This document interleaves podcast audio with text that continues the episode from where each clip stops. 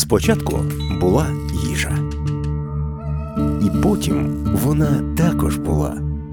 Змінювалися історичні епохи, з'являлися та зникали імперії, але люди завжди любили поїсти.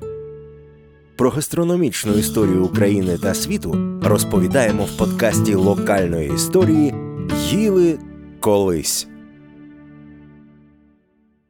Вітаю всіх, хто нас слухає. Це черговий випуск подкасту локальної історії Їли колись, в якому ми розповідаємо про історію їжі та все, що з нею пов'язано. В сьогоднішньому випуску ми говоритимемо про китайську кухню та її історії. В сьогоднішньому випуску ми говоритимемо про китайську кухню та її історію. В гостях у нас китаєзнавиця, засновниця сходознавчого видавництва Сафран Світлана Призенчук. Світлано, вітаю вас. Вітаю. І нагадаю, що веду подкаст я, науковий журналіст Дмитро Сіменов.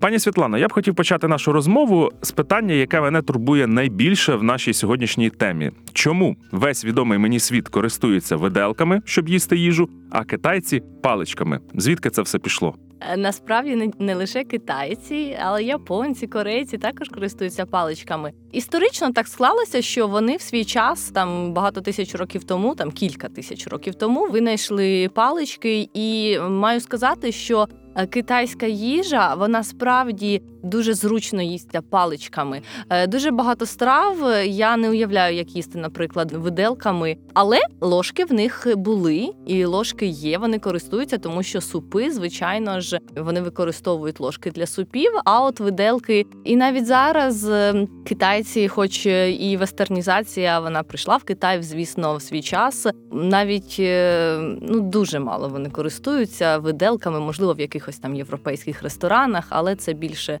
виключення. Все рівно палички вони дуже зручні насправді. І мені здається, що вони, напевно, ще й зручні з точки зору гігієни. Ну тут ем, можна так сказати, ми ж не дуже звикли їсти, наприклад, е, пластиковими виделками. Ні. А от у Китаї дуже поширено, що бамбукові одноразові палички, тобто ти замовляєш їжу, доставку ту ж саму, тобі приходять ці запаковані бамбукові палички, ти їх з'їв і викинув. В принципі, це дуже гігієнічно. З іншого боку, класно їсти дерев'яними паличками, і палички теж є дуже красиві. Це ж як вид мистецтва, ті самі палички. До речі, корейці їдять металевими паличками, і от вони мені дуже незручні. Вони тонкі, круглі і металеві. І е, насправді, коли їси щось гаряче або над гарячим, і рука пітніє, то от я із корейськими паличками на ви, а з китайськими на ти багато років. Металеві можна використовувати як зброю. Ну, мабуть. Говорити про історію їжі в Китаї мені особисто значно складніше ніж про історію їжі в Україні, незалежно про який би там історичний період ми не говорили. Просто тому, що е, в мене немає, відверто кажучи, майже жодного уявлення про сучасну китайську кухню, на відміну від е, сучасної української кухні, яку я розумію, оскільки я тут. Живу власне все життя, і я пропоную почати нашу розмову власне про їжу в Китаї із сучасності, адже ви в Китаї жили, і ви маєте не теоретичні, а цілком практичні знання про те, яка там їжа. Я думаю, що вона насправді дуже різноманітна, тому що Китай країна величезна. Насправді різноманітність це ключове слово в китайській кухні.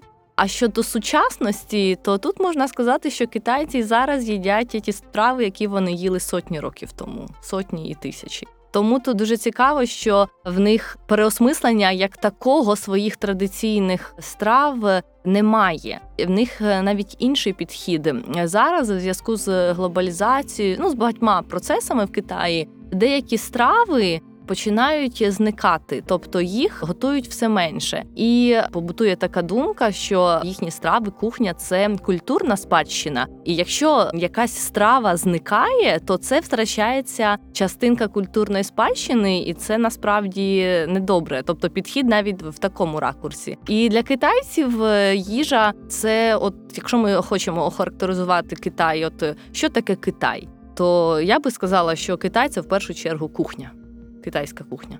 І це треба розуміти, і це розумієш уже тоді, коли ти там туди приїжджаєш е, ну подорожувати або звичайно жити. Коли ти живеш там довго, ти більше в цьому перебуваєш. І е, мій досвід е, я люблю розказувати цю історію, тому що вона дуже показова. Коли після першого року навчання в Китаї я вирішила вперше поподорожувати Китаєм, я записалася в групу місцевих китайців і поїхала разом з ними в подорож там Шанхаєм, Ханчжоу, Суджоу. І для мене було абсолютне відкриття, що в кожному місті е, я на той час ще не так довго жила в Китаї. Так, от місцеві китайці вони в кожному місті мало цікавилися пам'ятками, пам'ятниками, мавзолеями і так далі. І для них найголовніше. Це було піти на місцеву вулицю. В них є так звані вулиці вуличної їжі, і спробувати там місцеві страви, місцеві смаколики. Тобто, це було найважливіше для мене. Спочатку це був якийсь ну шок.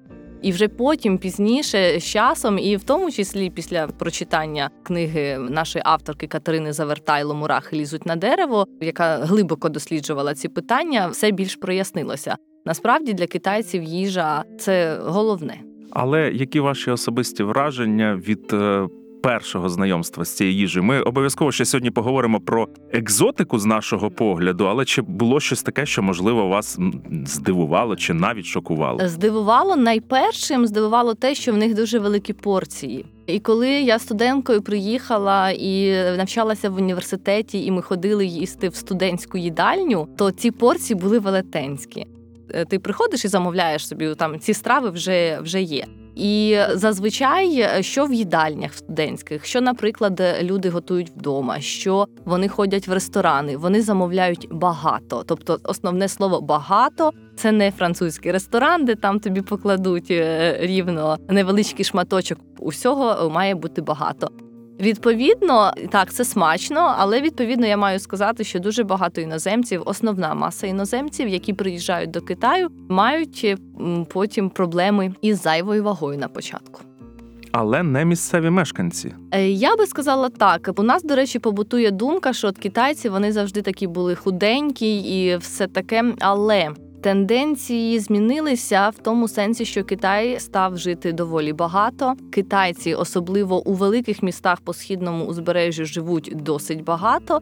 І проблема в дітях. Тому що дуже багато почалося проблеми дитячого ожиріння. Насправді я б не сказала, що китайці були худі саме через їжу, а в тому числі тому, що ну умови життя були набагато складніші ніж порівняно із тим, що є зараз. Ви вже згадали книгу, яка минулого року вийшла у вашому видавництві. Називається вона Мурахи лізуть на дерево. Що означає назва? Я привідкрию цю таємницю. Це назва однієї з традиційних китайських страв. Пані Світлана, розкажіть, що це за страва і чому в неї така ну незвична, щонайменше назва. Я скажу, що це локшина із м'ясним соусом, і насправді в книзі є легенда. Це просто яскравий приклад такої алегоричної назви китайської страви. Але дуже багато китайських страв мають такі назви. Чому? Тому що їхнє походження воно передається якби з уст в уста легендами. І от е, відповідно до цих легенд. Колись 100, 200, там 500 років тому і створилась назва цієї страви. І власне тут така сама історія. Це була легенда. Багато років тому була одна сім'я, в якій е, хворіла мама.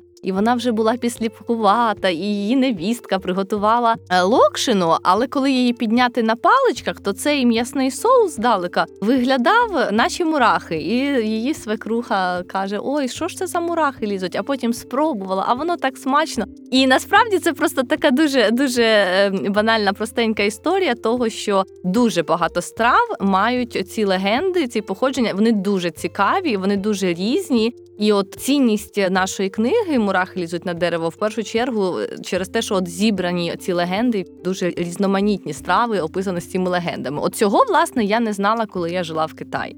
Я, звісно, знала ці страви, звичайно, не всі, тому що знову ж таки ключове слово різноманіття.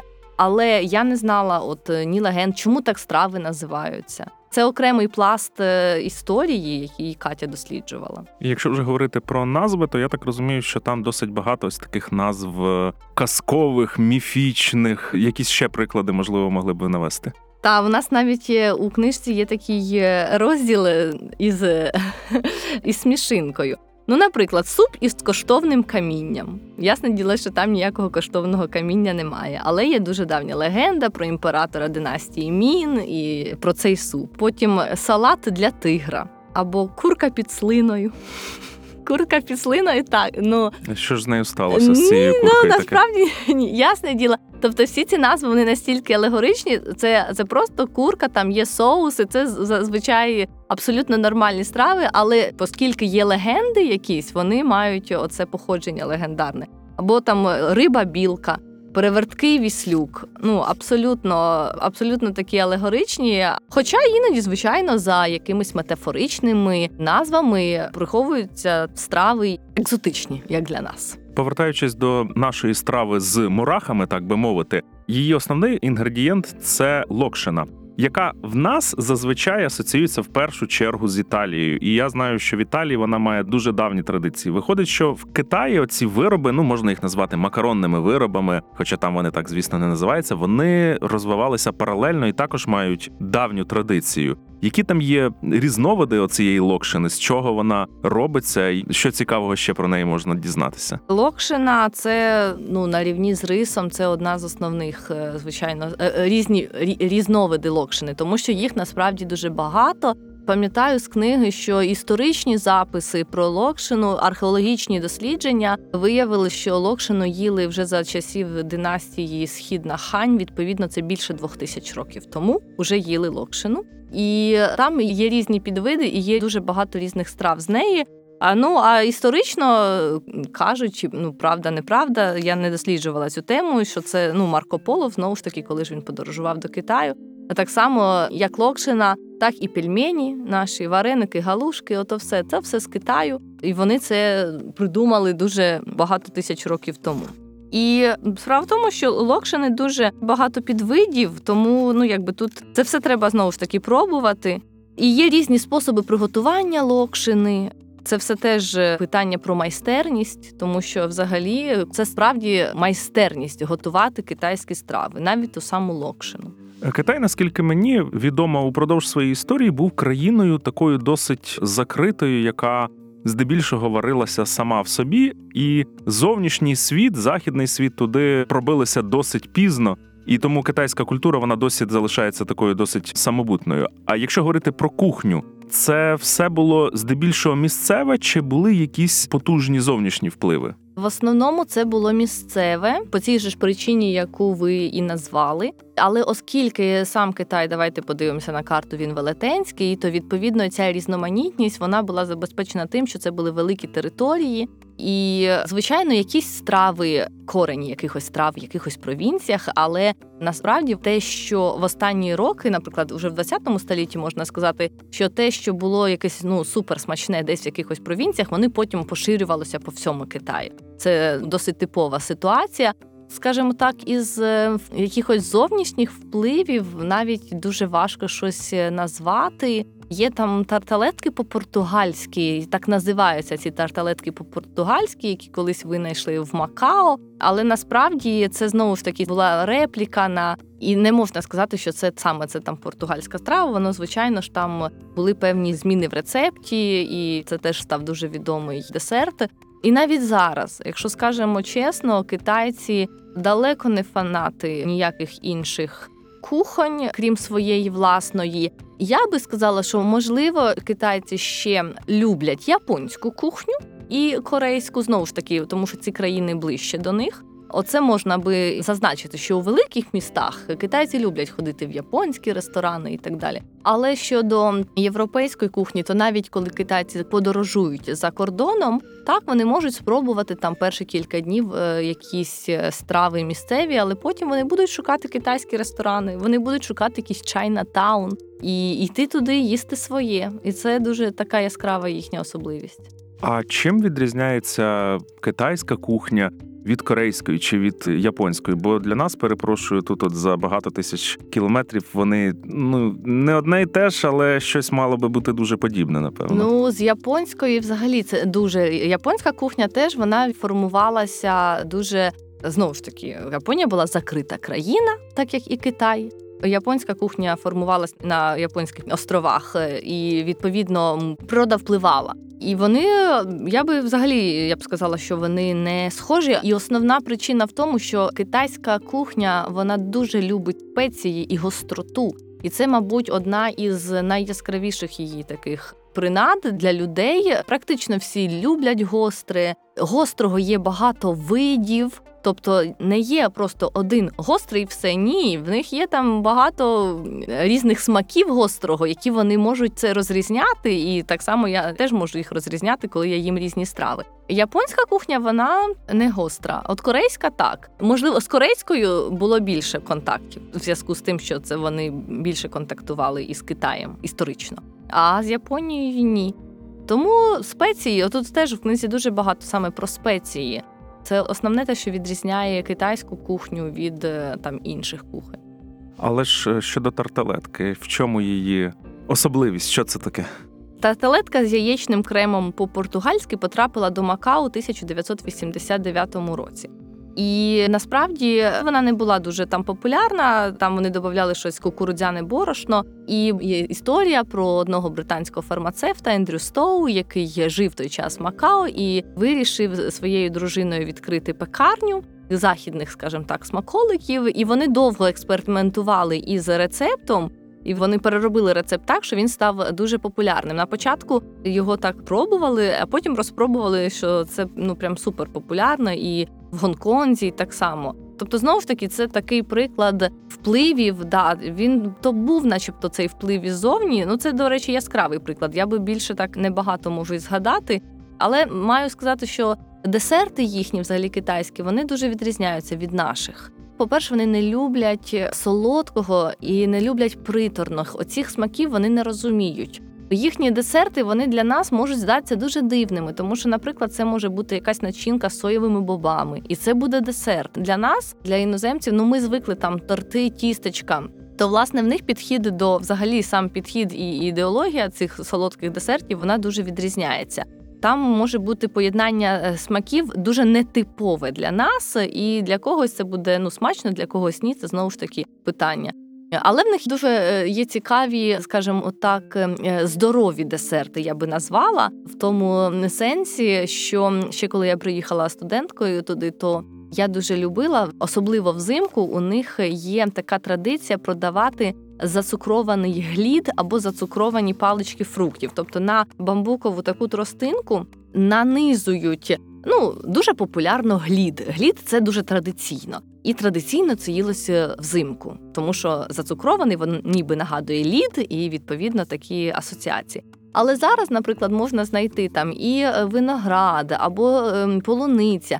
Вони це все зацукровують і продають такими, ну скажімо так, там десерти. Ти е, придбав собі, ідеш і їси, і це фрукти. І насправді це і смачно, і солодко, і ну це здорово, ну в тому сенсі, що це більше такий типу ЗОЖ. І це, до речі, дуже такий популярний десерт. Світлана, скажіть, будь ласка, ви вже сказали про те, що китайська кухня вона має глибокі традиції. Я цілком вам тут довіряю. Але от чи правильно буде сказати, що китайці не прагнуть оновлювати свою сучасну кухню? А відповідно, ну не все, але майже все, що вони сьогодні їдять, це все і є. Історія, які 100, 200 чи кількасот років. Ну з мого особистого досвіду я тут не берусь судити, як знаєте, спеціалісти саме в цьому, тому що я не досліджую китайську кухню. Але з того досвіду тих років, які я жила, і навіть прочитання нашої книги, я би сказала, що тут якраз історія, що китайці їдять саме традиційні страви, і вони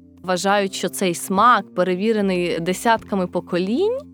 Він е, ем, якби ну він неймовірний, і вони я би сказала, вони не бачать якогось сенсу в експериментуванні для того, щоб ну винайти якісь там нові страви. Ну знову ж таки, ми говоримо про різноманіття страв. Є сотні і сотні з різних провінцій, різних регіонів. Я би сказала, що тут інша історія. Тут історія про те, що китаєць з будь-якого регіону своєї провінції він завжди може куштувати їсти страви інших провінцій, які будуть дуже відрізнятися, і для нього ну все життя можна сказати, в нього завжди є вибір спробувати дуже багато іншого. І, можливо, по цій причині у них немає такої мотивації відшуковувати щось нове, тому що китайська кухня вона дарує таку величезну різноманітність страв, тому що і я за ті роки, що їла, я половину страв із цієї книги не пробувала.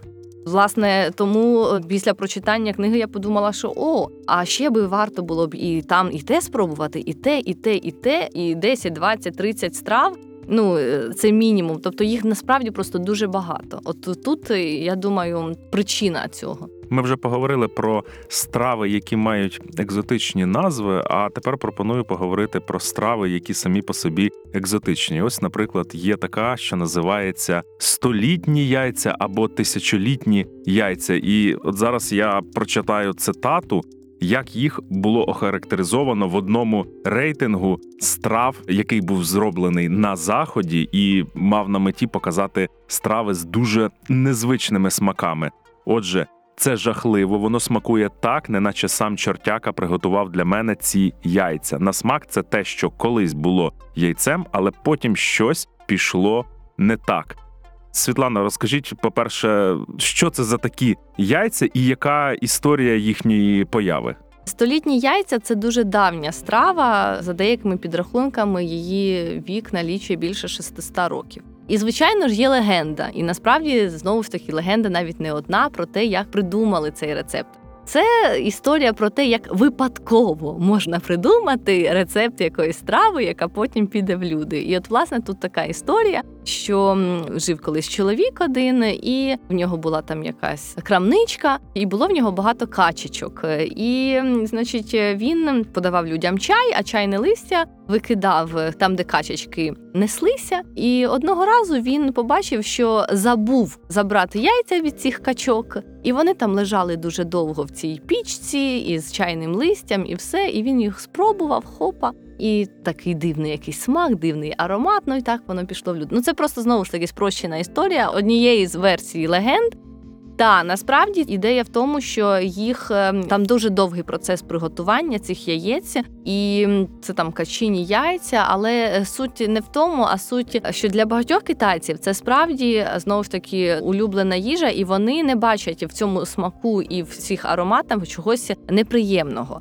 І тут ми повинні зрозуміти, що китайці підходять до смаків зовсім по-іншому, ніж ми.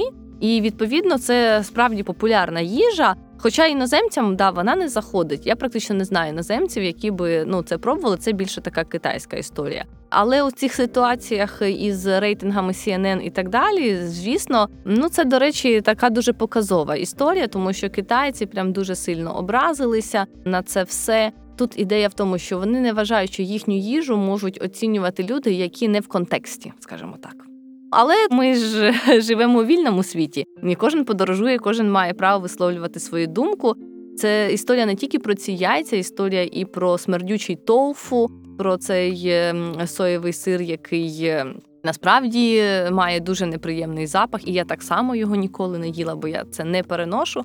Але ну маю сказати і маю повагу, що китайці можуть це їсти, і ну це абсолютно нормально. Так само деякі люди не розуміють, як можна їсти таке гостре.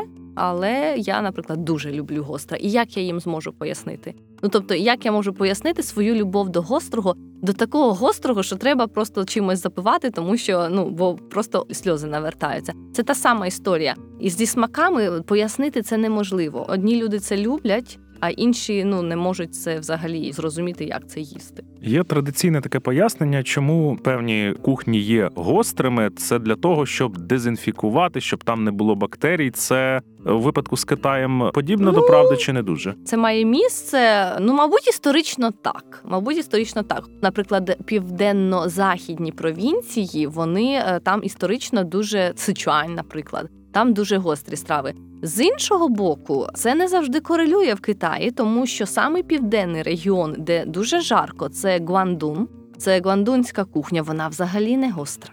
Вона взагалі не гостра. Там їхнє таким яскравим такою коронною стравою, наприклад, є ці пельмені з креветками. Ну тобто там більше морепродукти. Тому я би не сказала, що однозначно на півночі, наприклад, китайці їдять не гостре, тому що там холодно і відповідно не було цих історично, ну якби питань із гігієною. Ну чи, наприклад, тому що це завжди ж пов'язано ще із спекою. Чим спекотніший клімат, ніби пов'язують. Але в Китаї однозначно такої зв'язки немає. Мені здається, більше це пов'язано з тим, що в деяких регіонах історично був доступ до спецій, до перців, до цього, і відповідно їхня кухня розвивалася відразу із цими спеціями, які додавали смак. Я не знову ж таки не експерт у нашій там українській чи європейській кухні, але в нас смаки більш помірні, скажімо так, більш помірні. А їхні смаки вони дуже вибухові, вони часто вибухові. Нам тепер залишається з'ясувати, а як же китайці ставляться до західної кухні, наскільки вона їм смакує, що вони про неї думають? Вона їм взагалі не смакує, і вони про неї думають е, е, дуже звисо... Погано. Ну не те, що погано. Вони дивляться, маємо сказати чесно, вони дивляться на інші кухні звисока. В тому сенсі, що вони вважають, що от е, цікавіших, різноманітніших, е, смачніших страв, ніж е, китайська кухня може запропонувати. Дуже мало які кухні, ну практично, практично нема таких кухонь, які б могли помірятися з китайською за своїми смаковими особливо якостями. Ну я маю сказати, що я, мабуть, більше згодна з цим ствердженням, чим не згодна. Тому що я, звичайно, ж подорожувала в інших країнах. Знову ж таки, я живу в Україні, виросла в, в українській кухні. І єдина річ, за якою я надзвичайно сумую вже багато років, скільки я не живу в Китаї, це кухня. Це однозначно, тому що е, я коли жила в Китаї, я їла виключно китайську кухню. Я дуже рідко мене тягнуло піти кудись і з'їсти якийсь салатик. Ну тому що салати, наприклад, вони взагалі не розуміють. Вони взагалі не розуміють ідею салата. Порізали просто овочі, перемішали, ну заправили олії. Тобто для них це якось ну дуже дуже цікаво. Екзотично. Екзотично. Для них це дуже екзотично. І та я маю сказати, що я дуже сумую за цим, тому що ну насправді смачніше, смачніше я не їла ніде. Ніж в Китаї, і ну це така історія. Тому я би сказала, що я би я погоджуюсь з китайцем. Пані Світлана, з вашої розповіді я зрозумів, що ресторанна культура в Китаї розвинена досить сильно. Але от оскільки ж подкаст наш історичний, то хотілося б от що дізнатися, чи є там заклади з історією? Чому я це запитую? Тому що Китай, наскільки нам всім відомо, в 20 столітті в нього була дуже непроста історія, і в мене є така підозра, що далеко не все і не всі цю історію змогли пережити. Якщо ми говоримо про заклади харчування. Е, ну, по-перше, ми маємо сказати, що взагалі ресторанна історія це в першу чергу історія китайська, тому що перші ресторанчики в світі з'явилися саме в Китаї ще тисячі років тому. Тобто для них була абсолютно нормальна, по-перше, була абсолютно нормальна культура харчування, ну скажімо так, таких чайних. Ну назвемо їх ресторанчиками. Звісно, вони називалися по інші локшина, чи ще там якось багато торговців, чи просто е, ну от ці всі легенди, які можна читати в книгах, вони от часто належать тим, хто хтось мав якийсь такий невеличкий ресторанчик, люди туди приходили їсти. А інша історія це була вулична їжа. Я зараз перейду до питання про історичність. Власне, теж Історично так склалося, що вулична їжа була завжди, і вже там тисячі років тому це було нормально їсти на вулицях з таких е, з яточок. Назвемо це це ятки у 20 столітті. Ну я би сказала, що перетурбації китайської історії вони мало зачепили кухню. Тому що китайці, незалежності від їхніх е, поглядів, для них кухня це щось таке святе.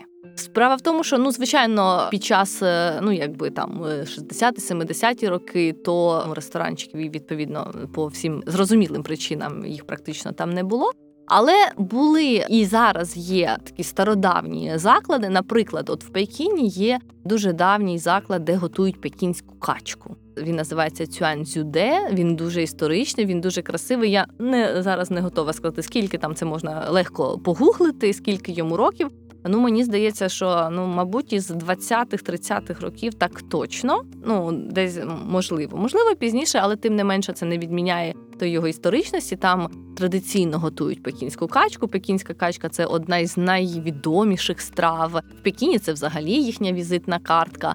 І, власне, це дуже красивий заклад. Я там була, відвідувала його два рази. Тобто, це красиво прикрашений такий великий ресторан із величезними картинами, і і все це та і там власне нарізають при тобі качку. Тобто, ця історія є. Так само, наприклад, в Гуанчжоу залишились дуже давні чайні яким теж дуже багато років. Е, Тобто такі заклади можна знайти у великих містах. Я не знаю про менші міста, але у великих містах, таких як Шанхай, там Ханчжоу, е, там Гуанчжоу, то звичайно можна знайти е, стародавні заклади.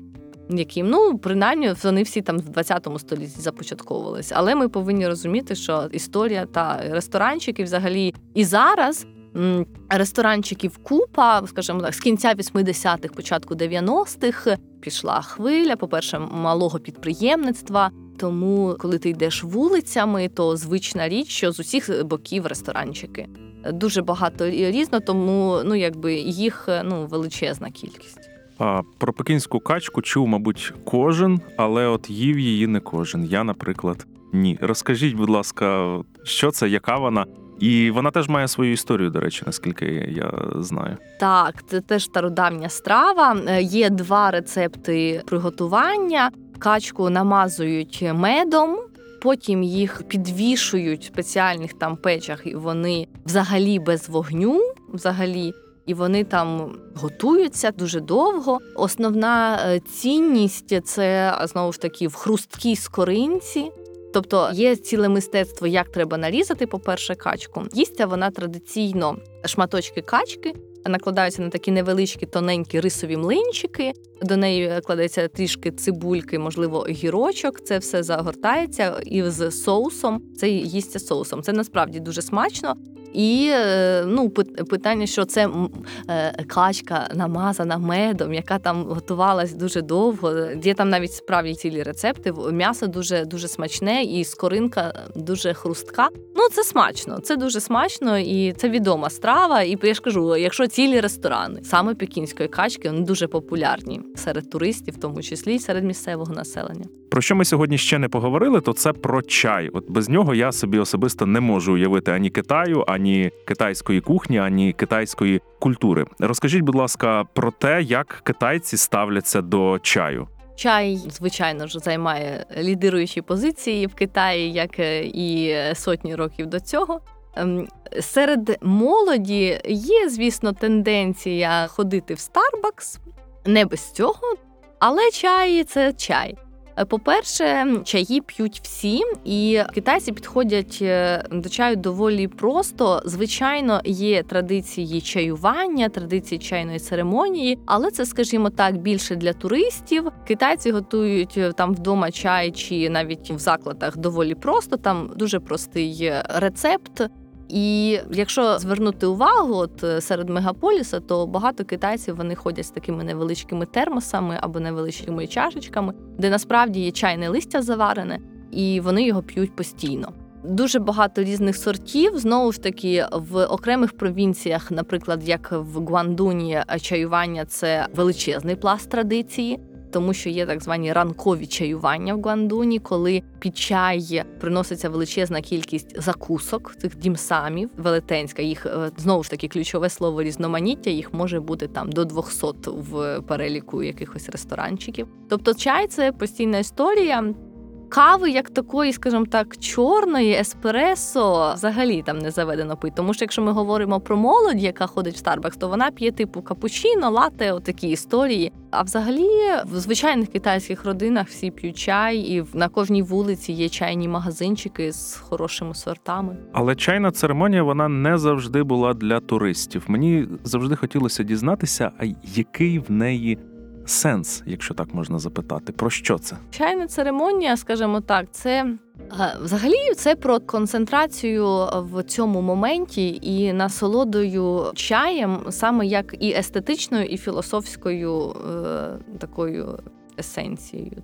Якщо говорити про чайну церемонію, ми повинні розуміти, що китайський чай п'ється з маленьких піалочок. Там не про те, щоб напитися, це зовсім інша історія. Це більше про те, щоб насолодитися, насолодитися дійством, насолодитися смаком, насолодитися спілкуванням завжди, спілкуванням з тим, ким ти розділяєш чайну церемонію.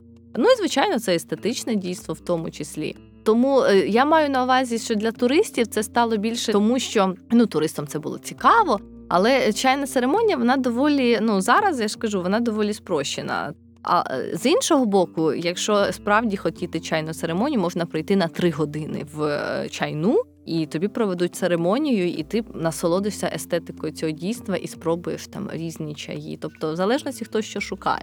Але філософія звідти нікуди не йшла. Маємо розуміти, що чай дуже часто пили буддійські монахи. І, наприклад, чайний канон це був перший трактат про чай у світі, який був написаний у стародавньому Китаї у 8 столітті нашої ери буддійським монахом Луюєм. І е, там описано є про воду, яка має бути вода для чаю. Як це От там можна пошукати філософію, тому що монахи пили чай, при дворах пили чай. Ну і прості люди пили чай в більш простому варіанті, але ж чайна церемонія, ну звісно. Якщо вже ми почали говорити про напої, то не можу запитати про інші, в першу чергу, алкогольні. З того, що я чув, вони в них бувають такі ж незвичні, як і незвичними бувають страви. Е, Я не дуже багато можу розповісти про алкоголь. Скажімо так, е, алкоголь це тут знову ж таки частина культурного коду. В тому сенсі, що е, з одного боку деякі люди думають, що китайці вони не вміють пити, як по-нашому, от їм налити горілки, то вони зразу там зваляться. З іншого боку, у китайців є їхній традиційний алкоголь це байдзю. Це справді горілка, і вона надзвичайно міцна. Вона теж 40 і вище градусів. І китайці, особливо старшого віку, її дуже так нормально п'ють, і ніхто не валиться під столи. Але є ще така історія, що ну насправді вона не дуже подобається іноземцям, які ведуть бізнес в Китаї. Що дуже часто бізнес в Китаї теж робиться не тільки через їжу, а в тому числі через алкоголь, тому що заведено, що під час ділових зустрічей треба пити. І якщо тобі пропонують пити, то ти або в компанії людей ви п'єте, то ти не можеш відмовитися і не пити. Це, до речі, дуже велика проблема для багатьох. Я знаю своїх друзів, іноземців, які, наприклад, працювали в китайських компаніях, і якщо це типу корпоратив, ти не можеш не пити.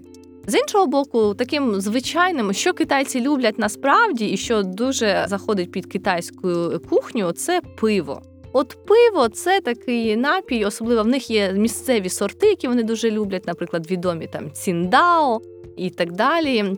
І отут уже іноземці насправді дуже люблять пити пиво. Історично насправді вино також пили в Китаї. Але ну е, я би сказала, що зараз це не так поширено. Не так поширено, і як не сказала, якихось, що я знаю якісь відомі китайські сорти вина. І так само я мало е, стикалася з тим, що от китайці п'ють вино. Хоча воно там продається, дуже відоме є вино The Great Wall, типу велика китайська стіна, прям це, це відомо. Я би сказала, що от в першу чергу, да, китайці і пиво це от тут можна зробити асоціацію. А ви сказали, Світлано, що вам дуже не вистачає після Китаю китайської їжі. Питання в тому, наскільки її тут можна відтворити, чи реалістично тут купити інгредієнти для цих страв, і чи можна їх приготувати самому? Деякі страви можливо приготувати самому. Ми навіть вмістили з десяток таких, скажімо так, адаптованих рецептів у нашій книзі, але це в нас навіть рецепти, які не треба особливо шукати щось на якихось спеціалізованих там інтернет-майданчиках. Це тобто можна плюс-мінус у великих супермаркетах все купити. Частину можна, іншу частину страв можна адаптувати, якщо справді пошукати на якихось є є спеціальні магазини, які привозять із Азії якісь інгредієнти. А частину страв не можна. Абсолютно їх не можна відтворити, і ну або це буде не, не дуже схоже. А якщо ми будемо говорити про заклади китайської їжі, які є тут в нас в Україні, наскільки ті страви, які подають в них, відповідають тим стравам, які можна з'їсти в Китаї? Ну, є окремі заклади, окремі, їх досить мало, і треба орієнтуватися на те, чи готують там китайські повари, ну тобто кухарі. Відповідно, там буде більший шанс, що це буде більш автентично. Але таких закладів, скажімо чесно, дуже мало, небагато. Тобто значно більші шанси натрапити на якісь е, фантазії на тему китайської їжі, так? Ну або з того, що вони мають під рукою, що вони, ну тобто, тут теж питання таке, як підходять до вибору страв, що вони готують, і питання інгредієнтів.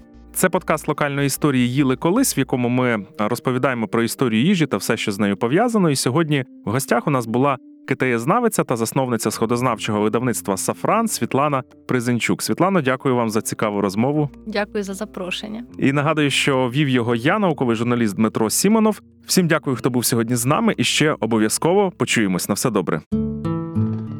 Про гастрономічну історію України та світу розповідаємо в подкасті локальної історії Їли колись.